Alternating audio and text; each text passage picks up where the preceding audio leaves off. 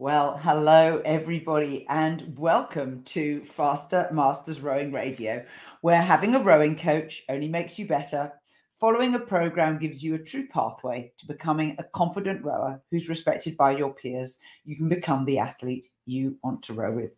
I'm Rebecca Caroe, and this week I'm actually not joined by Marlene Royle. Marlene is doing a coaching course and she isn't yet finished, which is uh, unfortunate for us, but uh, I get the delight of your company solo. As always, if you're watching the live stream, hello, welcome. Please join the conversation. Underneath the video, there's a comments box. You can write anything you want in there. And as a kickoff, it would be very nice to know where you are watching us from while you're telling me that information, I want to thank hugely our podcast sponsors and supporters. We get so much help from you guys and girls who make a small monthly contribution to supporting the work that we do. Podcast support can be found on our website, fastermastersrowing.com forward slash podcast, and donations start from $1 a month.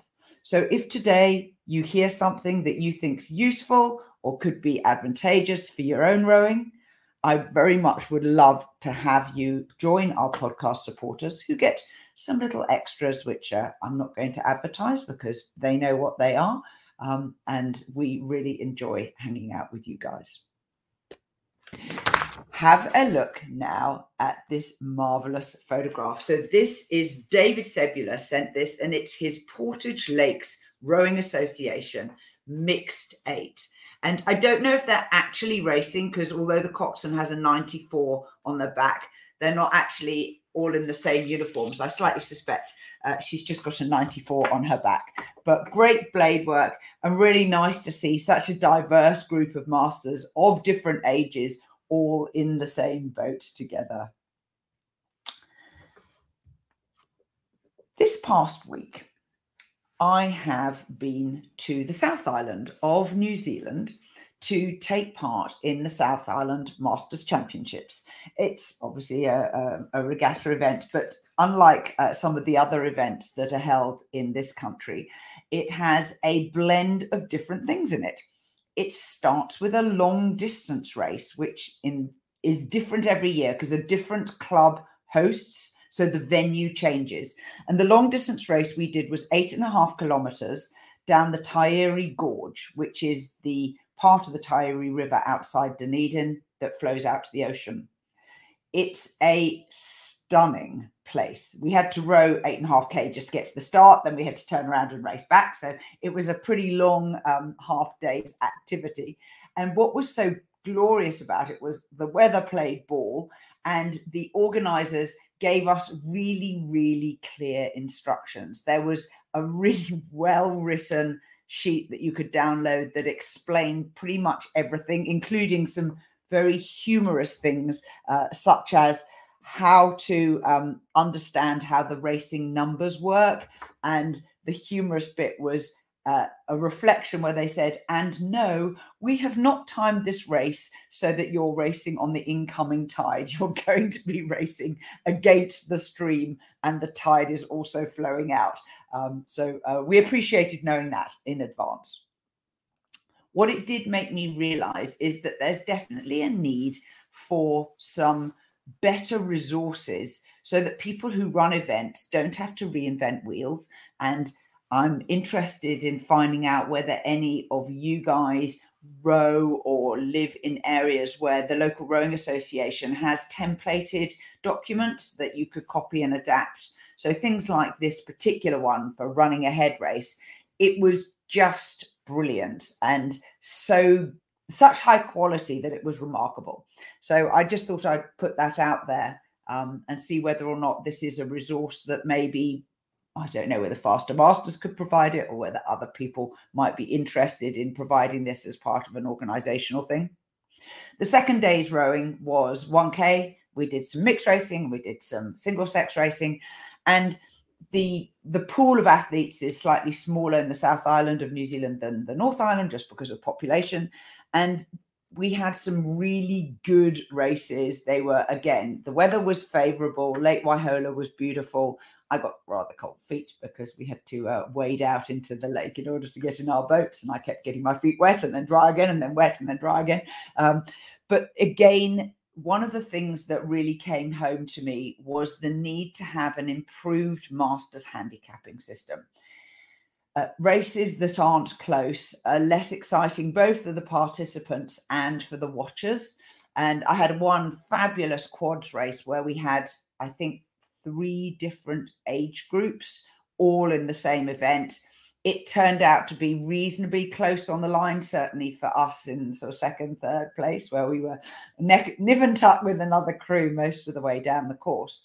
Uh, but it would have been quite nice to have handicapped the crew that won who was younger so that you know they could have had a um, a race to catch us up and we could have had to race to stay in front of them and things like that so uh, again keen to work out how we can make this uh, work better for regatta organizers do they see any benefit in it do the participants see any benefit in it um, certainly it was a fabulous weekend and hats off all round to the regatta organisers across the board. Um, I had a lovely time. Um, but again, you know, we're always looking for how we can share the knowledge and how we can make things better for the future. This show is sponsored by the Faster Masters Rowing Individual Training Program. This is a program for athletes who race and if you need a clear focus for every single practice using a tried and tested program that will prepare you for your best possible performance at the regatta, I commend this to you. If you know you want to race well this year, whether it's 1K or 5K, join the most successful Masters training program and see the difference in your rowing. Anne started on our program in January 2022 using her single scull and her club members were astonished when she won a club time trial eight weeks after starting on our program. By May, she had bagged a silver medal in the Masters E single at the state championships. It was the first time that she'd won a medal. And when we asked her what was the difference, she named four things. She's very driven. She likes the structure to self organize.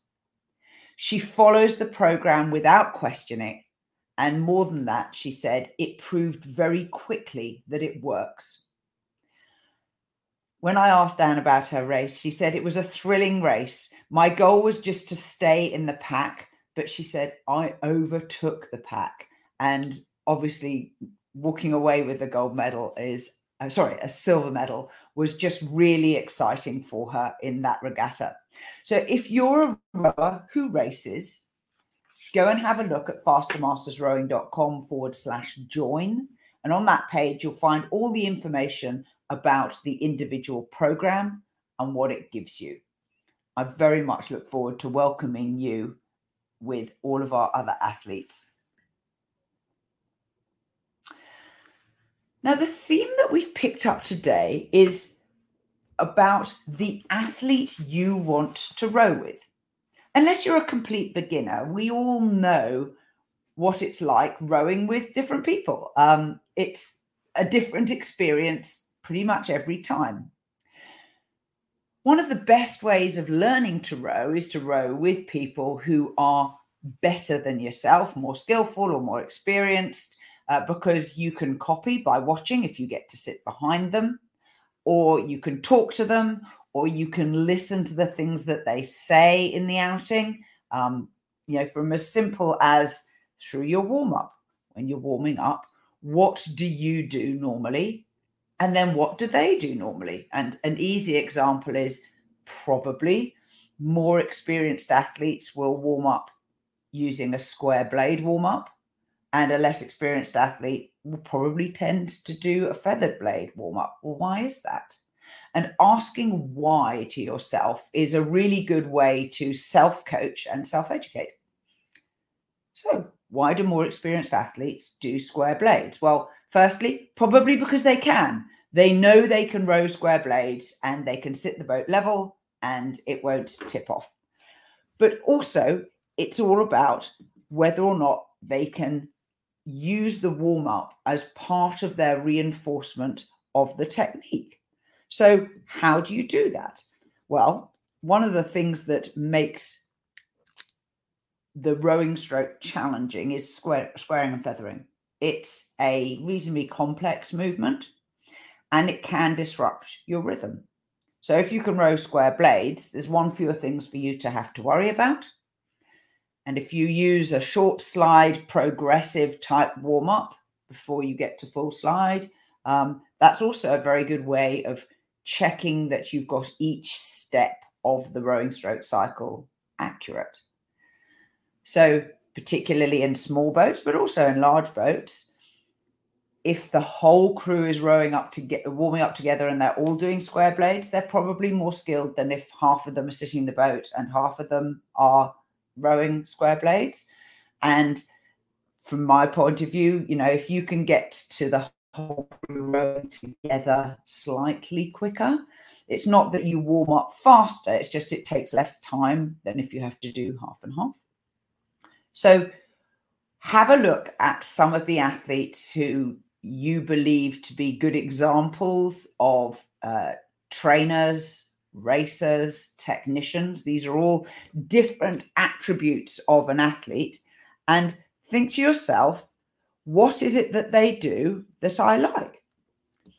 So, who is the athlete that you aspire to be?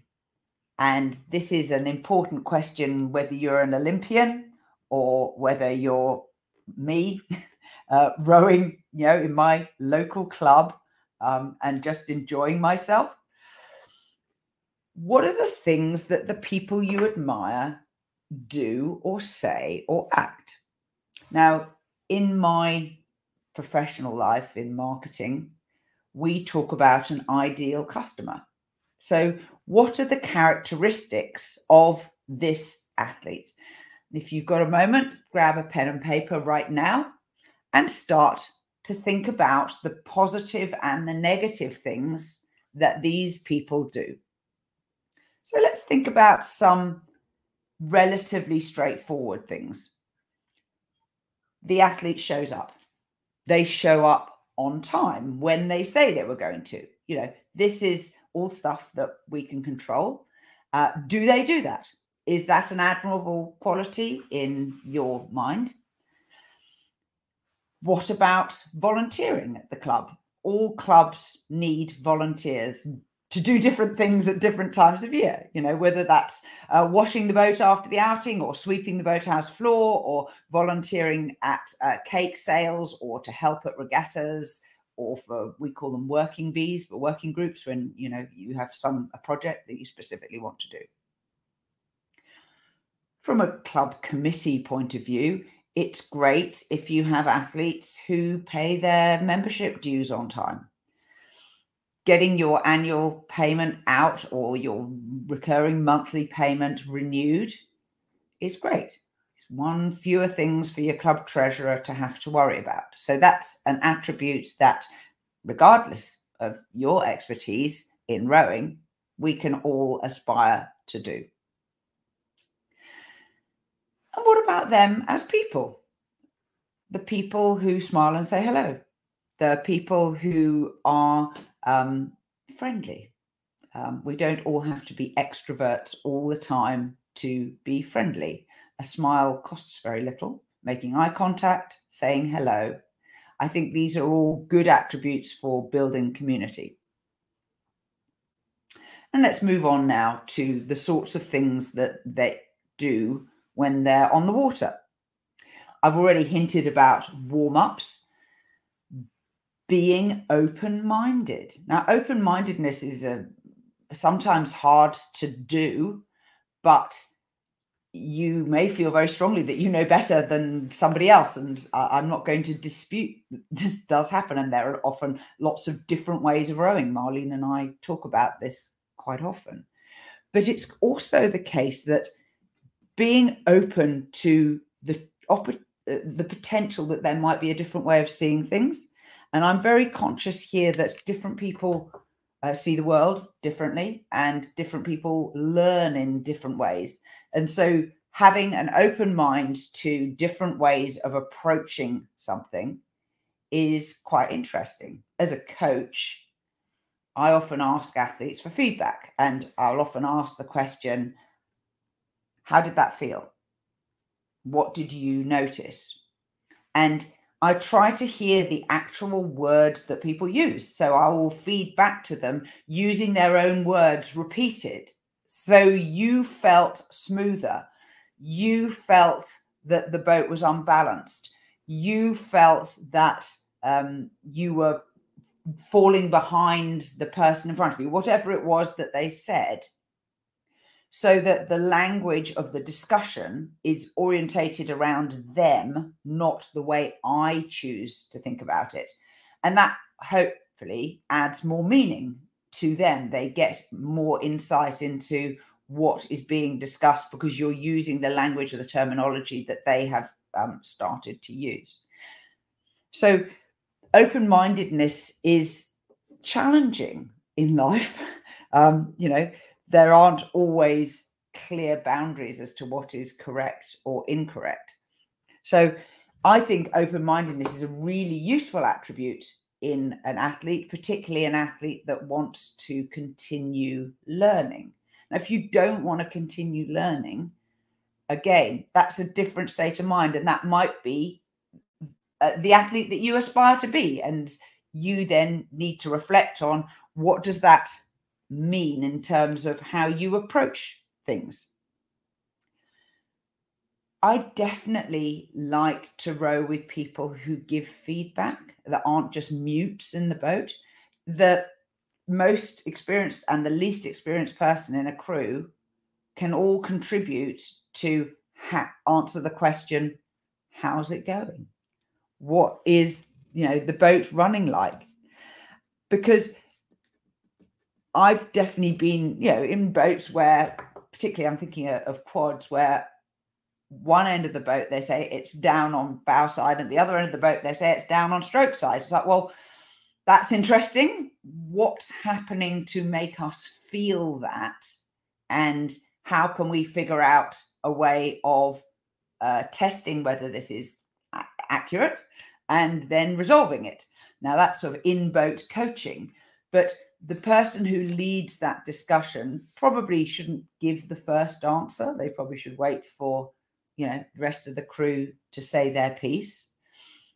And what is it that people say? And did you feel the same thing? And if you didn't feel it, why didn't you? Was it that you weren't paying attention to that, which, you know, is again completely valid? You can say, I was just really focusing on my swearing and I didn't notice what you said. So, you know, in the context of a, an individual outing when you're practicing in a crew, maybe the next thing you do is row off and everybody's thinking about the same thing and trying to work out whether or not it, it was accurate for them. Um, so, those sorts of um, techniques are ways that we can both self coach, but also as a group, we can advance a common understanding. I was very fortunate when I was a student. I was briefly coached by Mike Spracklen, the legendary British coach who also coached the USA and the uh, Canadian men's eights to Olympic gold medals. And he did a very simple exercise with us on the land when he we he was asking us about our racing starts. And he said to the coxswain, What's your racing start? And she described it. And then she said, And then I say stride. And then he turned, we were in a circle, and he turned to the, somebody and said, What does stride mean to you? And she said what she thought. And he then went round the circle and asked each of us to interpret that one word. And unsurprisingly, we ended up with a lot of different variations. And, you know, I'm now an experienced coach, so I know the tricks that coaches have. But he used this as a way of showing us that we weren't aligned completely and that there was potential for misunderstanding and miscomprehension in around this one word. In a racing start, it's important that you're all doing the same thing at the same time, not just in a racing start. And so he left us to have a discussion amongst ourselves about what we actually meant so that that common unified comprehension and understanding was established. And of course, we went out and practiced it. And that common language is a really good thing for everyone to aspire to acquiring in your training group, even if it's a crew lineup that you've never been in before and maybe you will never be in again. Within the context of one practice, can you acquire a language that you all can align around and understand the same thing? And that helps us to judge improvement. So, the athlete that you want to become maybe doesn't have to be a leader as such, but does need to have a state of mind of trying to understand the other people in the crew and what it is that they are saying, feeling, doing, noticing, so that together you have this group, um, unif- unified group feeling that helps you enjoy it more. And, you know, a lot of us row just because we like it. And if it isn't perfect from the first stroke, which very rarely is, what can we do about that? And what can we together make changes around that will help us all to feel that we all contributed to improving things, upskilling or adapting our own stroke to better blend with some of the others. So, the athlete that we want to become probably asks for feedback before giving feedback what is it that we can say to each other in the breaks in our outing that can give confidence to the other people that you know their point of view will be heard and that you will try and act on what they see? So somebody sitting behind you is uniquely positioned to see certain things. So for example can they see you at the finish ending the stroke, are you leaning backwards slightly? Can they see your hands moving away from the finish before your body rocks forward? These are things that I practice, that everybody can practice. Even someone doing their very first lesson, learning to row, can practice this. And so asking the person behind you, hey, can you help? I'd like to know, am I doing this?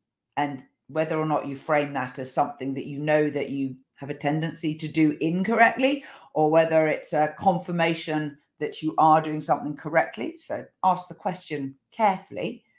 Um, and then you can have a chat about what should they say if they see you doing it or not doing it and what do you want to know um, because you know a, a, quiet word from the person behind you you can pretty much always hear them. It's not like you have to yell it and uh, you know have the whole boat know that that's something that uh, that you're personally working on although that is beneficial perhaps at, at a different time. So this asking for feedback before we give it i think is a principle that i try to espouse because giving feedback can be perceived as criticism and that can put people's backs up and make them feel a little resentful or less open minded to receiving something that may be objective. Um, and so I think that those are things that as a group, you can agree on the land as a general working style forever for everybody who's in your training group. Like, here is here are some of the behaviors that we encourage. And yeah, here's how you can contribute to them. Because i think that bringing people into a group and making them feel valued one of the easiest ways of doing that is to ask their opinion. And asking opinions you know helps people to feel that they're being heard and that what they say uh, contributes, that matters. It adds to the overall understanding of um, what's going on. So you might even just say something as simple as, What are you personally working on? And just run down the boat. What's everyone personally working on? Are there any overlaps? Okay. Does that mean that perhaps as a crew we could all be doing this that, you know, several different people have mentioned? So the athlete you want to row with isn't just a physiological specimen who's been highly trained over many years and is extremely fit and athletic and skillful. I want to people to come away from today thinking about the other softer attributes of athletes that they would like to row with so that you can start those behaviors yourself if you're in a group that you're all single scullers, you can still do this. I personally find having a, a goal or an objective for uh, the outing is helpful before we even get on the water. What way, what circulation are we doing? Where are we rowing to? Where are we going to turn around? Is there a drill that we want to practice? You know, even if it's a group of, of single scullers or it's just you on your own deciding for yourself because making it up on the water unless you want to do the exact same thing all the time and and there are people who who do that um, i'm not criticizing that but i think that changing it up and switching it up and then being able to say well at the end of the outing did i do what i set out to do? and giving yourself maybe a quality score you know if i give myself points out of 10 you know for doing that drill the first time I did it, I scored myself at a six. And by the third time I did the same drill, I was up to a seven or an eight. I think all of these things are mindset approaches to our rowing training and our rowing practice and our acquisition of skill and enjoyment um, can all help us to be mindful and to reflect on the things that contribute to the fun that we have. Hey, Gary, you've got a great observation here. Differences combined can create an open releasing row that truly elevates the row. Oh, yes, I totally subscribe to this. Elevate an outcome that is an elevated row that has a, achieved on whatever level that you want to judge it is great. And I think many people value openness I think it's a challenging um, concept when you're working with kids and young people. It's maybe somewhat different than working with masters for the simple reason that many masters train alone without a coach. Generally, the coach is the instructor, the leader that we defer to, and we wait for them to tell us what to do or what they see um, or what they want us to change. But within a crew, that openness can be an element of the crew bonding experience. If I count a successful row, if we can come off the water with people smiling and feeling a sense of achievement. Um, and so the, combining your differences and blending the outcome, I definitely think is a very positive thing that gives me the purpose to come away with a feeling of optimism and a, a sense of progress uh, in my own rowing practice through a year. There are definitely times where I train more intensively and I train less intensively. And what drives that might be a race that's coming up where I'm panicking that I haven't practiced in my single. So I definitely need to get out and do more practice. Or it might be life. You know, I have other obligations on my time uh, that mean that I can't be out on the water training with the frequency perhaps that I might prefer.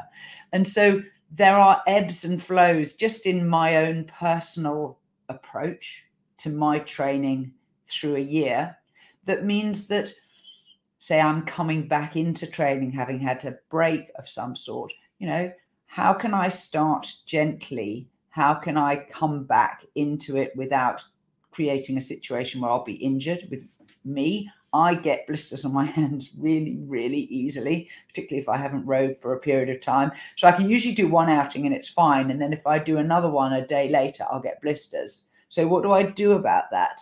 And how do I become the mature athlete that paces my return into training and doesn't go crazy um, so that I end up injured, broken, dispirited? You know, your approach to life is uh, an easier path, I think, if you can be light-hearted and find small moments of joy, finding joy in what you're doing, than if you feel pressurized.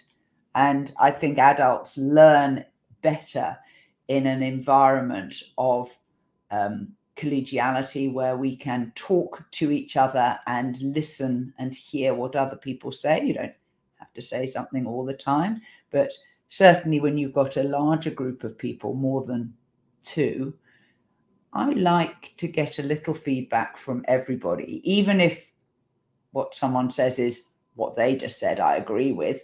At least you know what they're thinking. And it's not a, an examination by any stretch of the imagination, but it is very much an opportunity to feel that you've been heard and that your views matter and, and, and contribute to the overall um, goodwill, good feeling, vibe of, of that particular crew on that particular day. Yeah, smiles and grins after the row is great feedback, says Gary. Um, well put. Thank you for that. I, I I genuinely believe that small incremental gains are the ways you can look at your own progress as an athlete and think, who am I trying to become? I mean, it's probably not one individual. No, it's a blend of all these good things. And why do we row? Whether we're a fitness rower or a racer or a coach or a coxswain, why do we do it? Where do we get enjoyment? And where do we want more of the fun things and fewer of the less fun things? And what can we do as a process to get there? So process goals are things that coaches will often talk about and i think these positive and negative attributes of the ideal athlete that you want to row with and how you can become that athlete so kind of lead the change yourself is a good mental uh, skill practice perhaps a mental practice uh, that I encourage people to bring to their own rowing and maybe discuss this with your friends if you're out there in the next week before we do another broadcast. Um, ask people what they think. What's you know what's the ideal club athlete for this particular club? What is it that they say and do that makes them the sort of person that you'd like to have in the boat with you? And I would want to end just with a reflection on the fact that in masters groups, there are frequently extremely experienced athletes who rowed in their youth, who have returned to rowing, as well as people who are learning as adults. And I think it's incumbent on leaders in the group to be as inclusive as possible, not to be ageist about things, and then not to be experiencedist, which isn't a word, but you know, uh, to reflect on the experience of the people and how you can make rowing fun across those different skill and experience um, that people have had. So the arc of experience and skill is great. If we can move the average up, then everybody gains.